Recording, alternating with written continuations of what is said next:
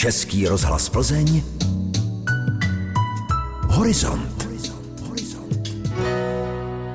Příjemný podvečer, vážení a milí posluchači, vám přeje Petra Kosová. V dnešním horizontu se budeme věnovat festivalu Smetanovské dny a připomeneme vyhlášení stavby roku Plzeňského kraje. Pak nás bude zajímat letošní rok v Domu historie Přešticka a představíme vám novou publikaci o Horničkovi. Také se budeme radovat z oprav kostela v Přílezech a schystané opravy Varhan v Bečově. Rubrika Antikvariát vám tentokrát nabídne dílko vídeňského autora a pozveme vás k poslechu povídky plzeňského rodáka Alexe Kénixmarka. Téma Do sedmi kategorií mohou investoři a architekti přihlašovat stavby a realizace v 16. ročníku soutěže Stavba roku Plzeňského kraje 2018. Jsou mezi nimi novostavby, ale také rekonstrukce, průmyslové stavby nebo úpravy veřejných prostranství. Zajímalo mě, které z loňských nových staveb platil vyhlašovatel akce. Odpověděla mi náměstkyně hejtmana pro oblast ekonomiky a investic majetku Marcela Krejzová. Plzeňský kraj investoval v loňském roce jak do dopravních staveb, tak do školských budov, zejména do školských budov a do rekonstrukcí i kulturních zařízení, ale nemůžu říct, že všechno bylo skoloudováno do konce roku 2018, což je podmínka. Podmínkou přihlášení stavby do 16. ročníku je, že byla skoloudována mezi 1. lednem 2018 a 31. prosincem 2018. Takže já nechci veřejnosti prozrazovat, která z těch našich staveb toto splnila, protože vím, že velmi významná dostavba východního ambitu Mariánské Tynice prostě dokončena není. Vím, že tedy jsme rozhodně dokončili přístavbu gymnázia Luďka Pika, takže tam předpokládám, že i tato přístavba by se mohla přihlásit, protože celá ta budova je architekturou zápalovou, to znamená, že to je chráněná památková budova a k ní se vlastně přistavoval objekt. Velmi zajímavě se poprali architekti právě s tím napojením na tento památkově chráněný objekt. Velký počet přihlášených staveb pochází každoročně z krajského města, tedy z Plzně.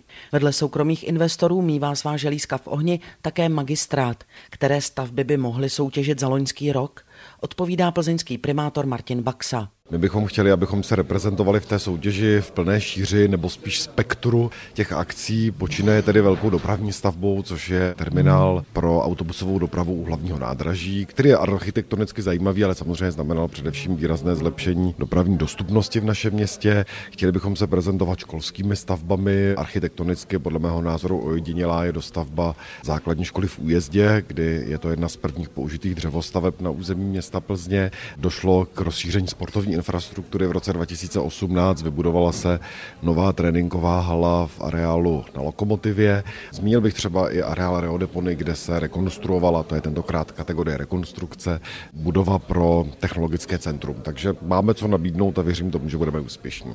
Přihlášené stavby bude posuzovat sedmičlená porota.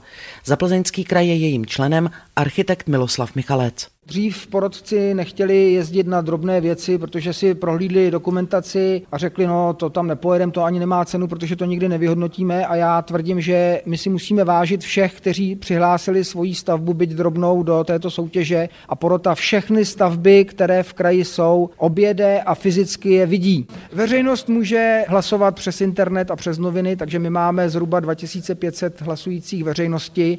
A to je u takhle v uvozovkách nevelké soutěže zase obrovský počet lidí, kdy zapojujeme i veřejnost a pak můžeme konfrontovat názor odborné poroty s laickou veřejností a v minulosti se nám stávalo, že jsme se vždycky ku podivu nějak sešli.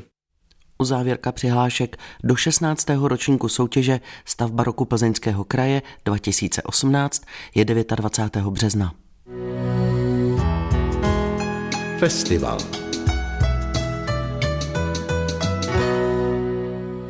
Největší plzeňský festival vážné hudby Smetanovské dny začal tento týden v Plzni. Jedná se o multižánrovou akci, proto program nabízí také mezioborové sympózium a tematické výstavy muzejníků a galeristů. Na hudební program jsem se zeptala ředitelky pořádající Plzeňské filharmonie a také ředitelky festivalu Lenky Kavalové. Máme tady připravené věhlasné komorní soubory. Určitě je to české noneto, které s námi oslaví 95 let. Posluchači si možná vzpomenou na jejich devadesátiny, které slavili také v Plzni. České noneto dnes patří k nejstarším komorním souborům na světě. Má velmi dobrý hráčský potenciál, je to soubor, který objíždí světová pódia. Dále tedy Vyhanovo kvarteto, zde mě to zvlášť těší, protože s nimi nově hraje violončelista Michal Kaňka, kterého a to mohu prozradit v příští sezóně při příležitosti jeho narozenin posluchači budou moci uvidět solově. Jaroslav Krček a muzika Bohemika, program se jmenuje Velikonoce s muzikou Bohemikou. To Plzeňany obzvláště těší, že se Jaroslav Krček vrací do Plzně. To si myslím, že ano, to těší i mě. Solisté divadla Josefa Kajetána Tyla spolu s Ivanem Paříkem připravili pořad Eliška Krásnohorská a Česká opera. To si myslím, že bude moc hezký komorní projekt. Je to za doprovodu klavíru, kruh přátel hudby, takže my ve spolupráci s konzervatoří jsme zařadili komorní projekt Michály Fukačové a Mariana Lapšanského. V kostele svatého Jana Nepomuckého v Soukenické ulici vystoupí varhanice Irena Chřipková a tentokrát vystoupí s Martinem Opršálem, který je hráčem na solovou marimbu a ostatní bicí nástroje. Bude to takové ojedinělé spojení. Ten program bude zaměřen také na výročí Petra Ebena, jmenuje se skladba v krajinách patmovských.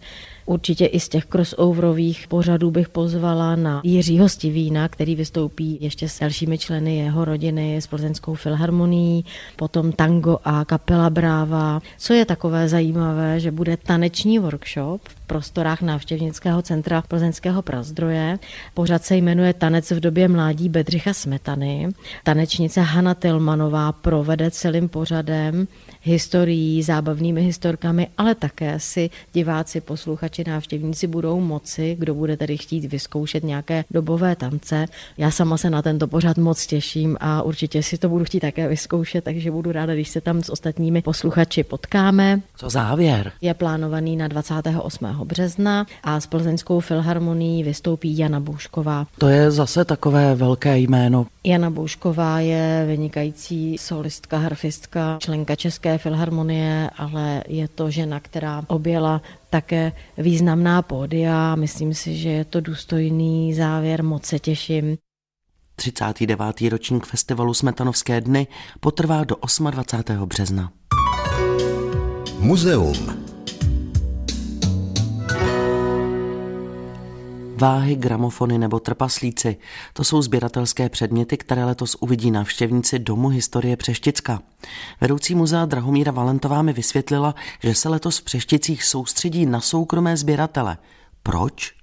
Protože sbírají monotematicky, nemají tak široký záběr jako my a jejich sbírky jsou v úžasném stavu, perfektně zdokumentované a je radost se na ně podívat.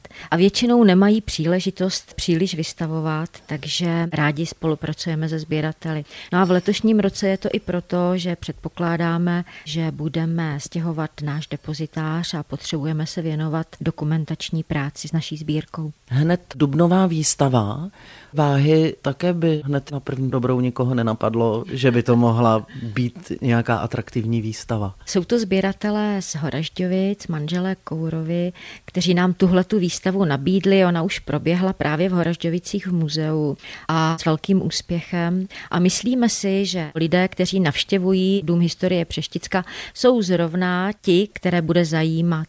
Takže manželé Kourovi zde představí svoji velkou sbírku nádherně zrestaurovaných váh ať jsou to váhy kuchyňské nebo váhy pro užití v hospodářství, ale i osobní váhy. Potom vy určitě budete spolupracovat i třeba s místní zuškou nebo s místními amatéry. Tak s místní základní uměleckou školou spolupracujeme léta.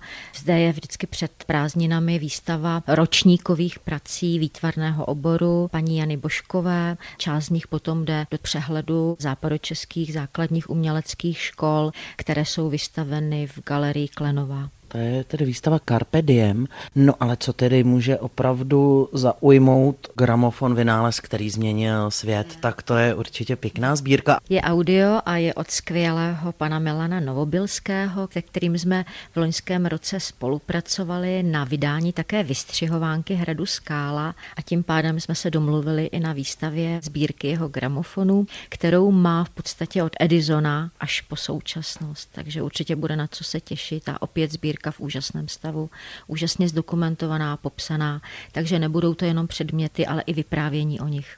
Co mě teda je hrozně zaujalo, a to asi každého zahrádkáře, kdo míří směrem na západ a býval zvyklý vidět na parkovištích přehršel trpaslíků, tak ale u vás uvidí vyloženě takovou kultivovanou sbírku. My jsme v loňském roce spolupracovali s Muzeem Ústí nad Labem na projektu Marlen Dietrich a odsunu Němců.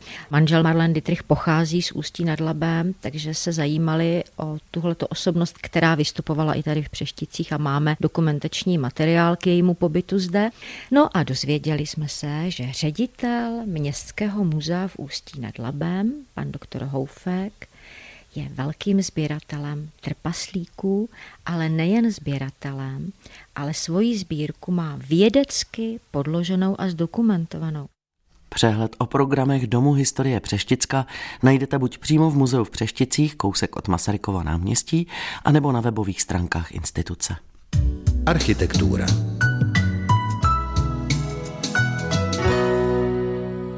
Oschátralý kostel svatého Bartoloměje v malé obci Přílezy na Karlovarsku se už víc než dva roky starají místní dobrovolníci. Za tu dobu se jim podařilo vyměnit střechu, upravit poničené okolí kostela a uspořádat několik kulturních akcí. V opravách památky chtějí pokračovat i v letošním roce, zjistila to Ivana Sedláčková.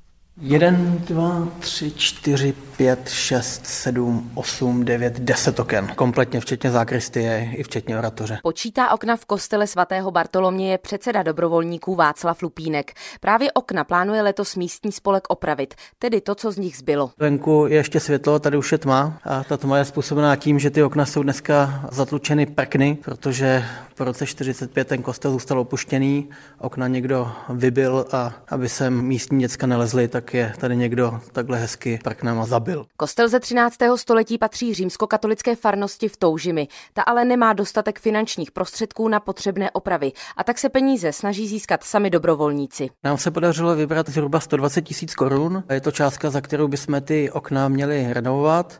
Ty příspěvky nejčastěji byly teda od drobných dárců, to znamená od obyčejných lidí, kteří se vlastně dozvěděli o naší iniciativě a přispěli nám na transparentní účet, anebo nám přispěli do pokladničky v rámci jednotlivých akcí, které jsme během roku dělali. K největším událostem loňského roku patřil i první ročník malého hudebního festivalu. Tady v Přílezech se vlastně léta nic nedělo, takže my jsme si vymysleli Přílezi Fest. Pozvali jsme Lenku Dusilovou, hlavní hvězdu, která nám tady zaspívala. Úspěch to měl veliký, za celý ten den tady bylo více jak 500 návštěvníků, kteří nám dohromady přispěli do putovní kasičky zhruba asi 35 tisíc korun, které my právě také použijeme na renovaci těch oken. Nová okna v kostele svatého Bartoloměje budou replikou těch původních. Jedná se totiž o památkově chráněný objekt. Měnit podobu nebudeme ani nemůžeme, protože samozřejmě se k tomu vyjadří památkáři, takže ty chtějí zachovat ten původní ráz a my také. Máme několik fotografií na přelomu 19. a 20. století, kde jde vidět, že ty okna byly zaskleny jenom obyčejným sklem. Co se týká rámu, tak ty se budou renovovat a budou se jenom doplňovat ty příčky, které dneska tady chybějí, tak, aby to byla původní podoba. Před dvěma lety získala památka novou střechu. V loňském roce se dobrovolníci věnovali především okolí kostela. My jsme tady za ten rok udělali kus práce, vyčistili jsme celý ten kostel, zrenovovali jsme hřbitov, postavili jsme některé ty náhrobky, je tady poměrně hodně květě dneska nasázených. Příští rok doufáme, že ten kostel bude v takové jako růžové zahradě, protože jsme sem nasázeli desítky, možná stovky růží, takže doufáme, že to bude bude pěkné i na oko. Renovace oken v kostele svatého Bartoloměje by měla začít letos na jaře. Hotovo chtějí mít dobrovolníci ještě před začátkem druhého ročníku přílezy festu, tedy v červenci. Knižní novinka Přestože je po smrti, má spisovatel, herec, dramatik a výtvarník Miroslav Horníček v rodné Plzni stále velký okruh obdivovatelů a ty nejspíš nedávno potěšila nová publikace, kterou vydal odbor kultury plzeňského magistrátu. Vedoucí odboru Kvituše Sokolová o publikaci řekla. Je to velká radost, je to další publikace z řady z edice významné plzeňské kulturní osobnosti. Tentokrát jsme se zaměřili na významného rodáka plzeňského, pana Miroslava Hornička. Připomněli jsme si 10. listopadu loňského roku jeho nedožité z té výročí narození. A jak jste zmínila, těch publikací je několika, každá má svého autora, anebo je stálý tým, který ty publikace připravuje? Tak stálý tým je v podobě mé maličkosti, která vlastně zajišťuje editorskou činnost, ale autory textu jsou v rámci jednotlivých publikací různí lidé a tentokrát byl autorem bývalý divadelní principál, ředitel divadla Josefa Kajetána Tyla pan Mojmír Vajman a životopisnou část nám zpracoval Jiří Hlobil. Předpokládám, že tam budou i nějaké fotografie nebo dokumenty. Má tu i tohle přílohu? Je tam krásná obrazová příloha, kde jsme vlastně schromáždili fotografie z různých zdrojů, z archivu jednotlivých divadel, z archivu města Plzně, z České televize, z České tiskové kanceláře, ale já bych asi zmínila to nejvzácnější, protože jsou tam dosud nepublikované fotografie, které nám poskytla paní Marie Caltová, dlouholetá dramaturgině divadlo Josefa Kajetána Tyla a pro mě duše plzeňského divadla. A ta nám poskytla tak krásné fotografie, že je tam pan Horniček zachycen v situacích, jako například ještě neznáme. Ta kniha jakým způsobem je dostupná? Je k dispozici veřejnosti zcela zdarma v informačním centru města Plzně a na odboru kultury magistrátu města Plzně v Kopecké osade a dále je distribuována do významných kulturních institucí, do škol a na další místa. A jak pak ubývá, protože vyšla před časem už? Zájem je obrovský a musím říci, že teda ubývá poměrně rychle, takže doporučuji všem, kdo ještě neprojevili zájem o tuto brožurku týkající se pana Miroslava Hornička, aby se zastavili v informačním centru, protože samozřejmě nemůžeme zaručit všem, že se na ně dostane. Mohli bychom ještě závěrem připomenout, Miroslav Horníček je několikátá osobnost v řadě, které už jste takovýmhle způsobem ošetřili. První osobností v této naší ediční řadě byl pan Jiří Trnka, následoval Vendelín Budil. V rámci roku české hudby jsme se zaměřili na střípky z plzeňské hudební historie. Pak jsme také připomněli pana Josefa Skupu a Ladislava Sutnara. Historie a památky. Zachránit a zrenovovat víc než 200 let staré varhany. O to teď usiluje Bečov nad Teplou na Karlovarsku. Společně s místní římskokatolickou farností, která se o kostel svatého Jiří stará, vyhlásilo město veřejnou sbírku na její záchranu. Pokud se podaří vybrat dostatek financí na renovaci nástroje, mohli by ho v budoucnu využívat například i žáci místní základní umělecké školy. Podrobnosti zjišťovala Ivana Sedláčková.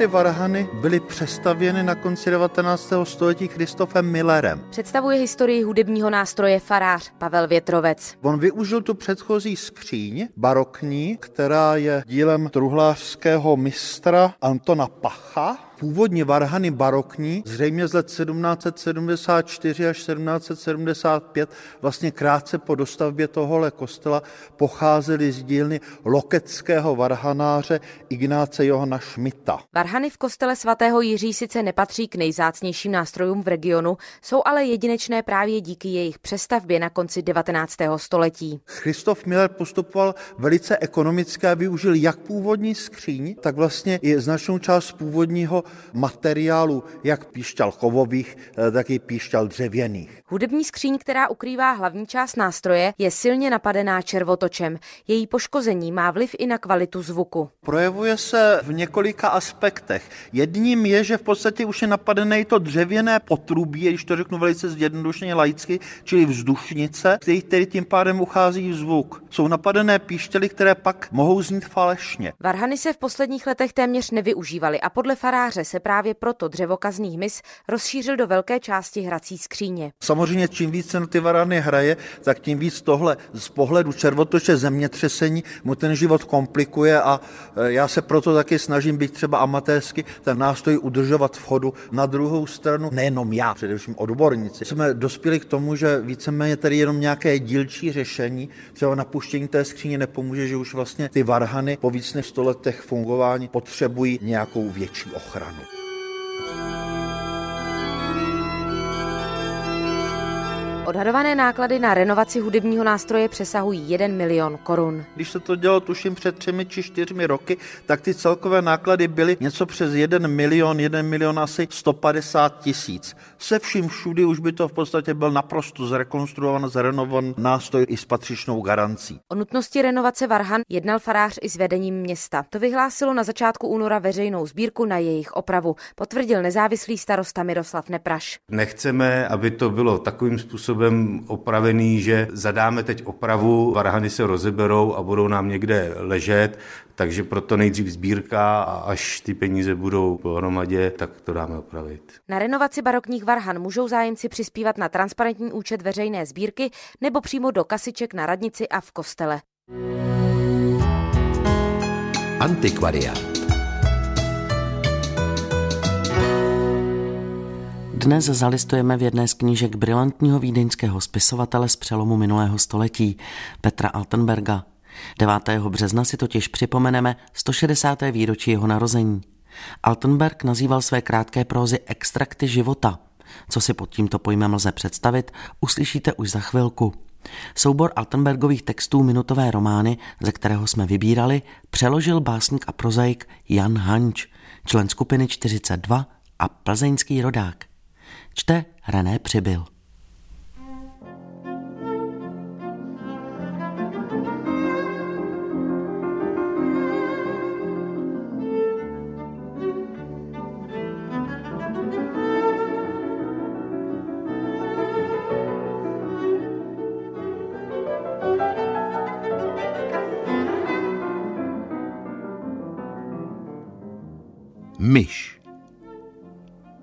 Dvěma páry ponožek a s dvěma lahvemi slivovice pro nepředvídané případy vtáhl jsem do tichého pokojíku v pátém patře jednoho dobrého starého hotelu. E, prosím, řekl číšník, mám dát přinést zavazadla?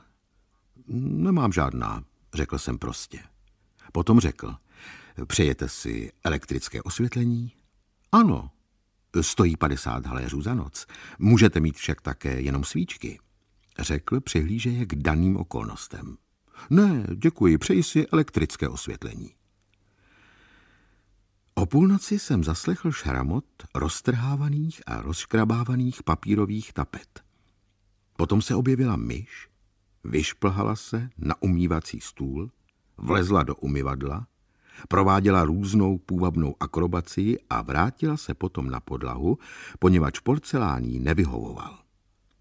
Neměla zřejmě žádné pevné, dalekosáhlé plány a za daných okolností jí tma pod skříní nakonec připadla takřka nejvýhodnější. Ráno jsem řekl pokojské. Poslyšte, v noci byla v mém pokoji myš. Pěkný pořádek. U nás žádné myši nejsou. Kdyby se tu vzala myš, něco takového si nedáme napovídat. Proto jsem řekl číšníkovi – Máte tady drzou pokojskou. Dnes v noci byla v mém pokoji myš. U nás žádné myši nejsou. Kde by se tu vzala myš? Něco takového si nedáme napovídat. Když jsem stoupil do hotelové haly, pozoroval mě pan portýr, pan podomek, další dvě slečny pokojské a pan vedoucí hotelu tak, jak se lidé dívají na někoho, kdo přitáhne s dvěma páry ponožek, s dvěma lahvemi slivovice a k tomu vidím myš, která neexistuje. Mimo to ležela u mne na stole otevřena moje kniha, co mi den přináší, a překvapil jsem jednou pokojskou, když ji četla. Za těchto nepříznivých okolností byla moje věrohodnost, pokud se myší týče, takřka pohřbena.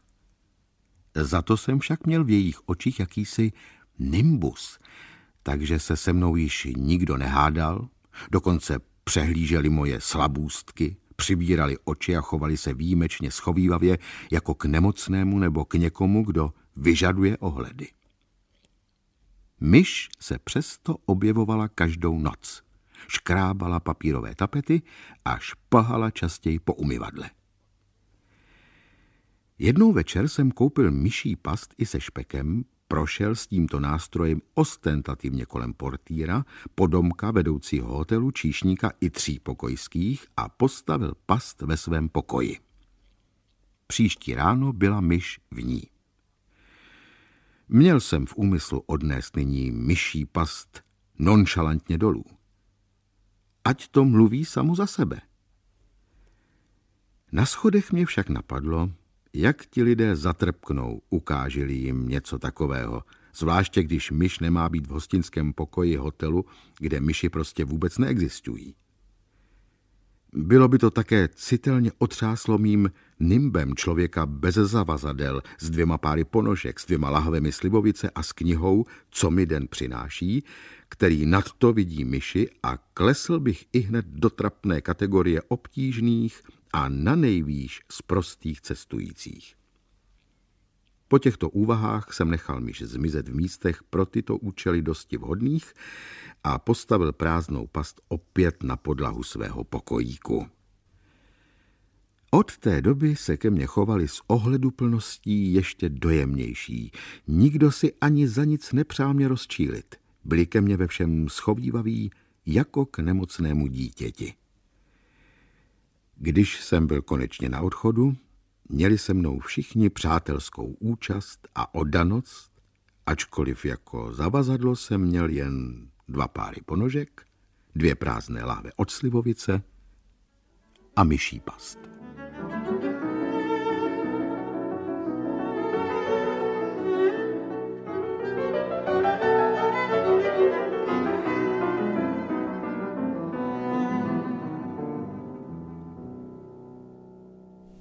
V podání herce Reného Přibyla jste slyšeli jeden z minutových románů spisovatele Petra Altenberga. Pořad v roce 2003 připravil Dominik Mačas. Učinkoval René Přibyl, režie Miroslav Burjánek. Tip horizontu. Plzeňského rodáka Josefa Koenigsmarka připomeneme příští sobotu v rámci povídkového čtení na víkend. Koenigsmark je znám jako autor skečů, rozhlasových her, libret, písňových textů pro kabarety a v neposlední řadě také jako povídkář. My jsme pro vás tentokrát vybrali povídku Strom. Příběh zasazen do západočeského pohraničí těsně po skončení druhé světové války, kdy se tu stále ještě účtuje s poraženými. V režii Jakuba Doubravy povídku načetl Jan Holík. Poslechnout si ji můžete příští sobotu po 18. hodině. To je vše. Dnešní horizont je u konce. Záznam tohoto pořadu si můžete poslechnout také na našich internetových stránkách plzen.rozhlas.cz v audioarchivu. A pokud nám budete chtít napsat třeba nějaký zajímavý námět z kulturní oblasti, pište na adresu kulturazavináč.pl.rozhlas.cz A nezapomeňte si nás naladit příští týden po 18. hodině. Brzy naslyšenou se těší Petra Kosová.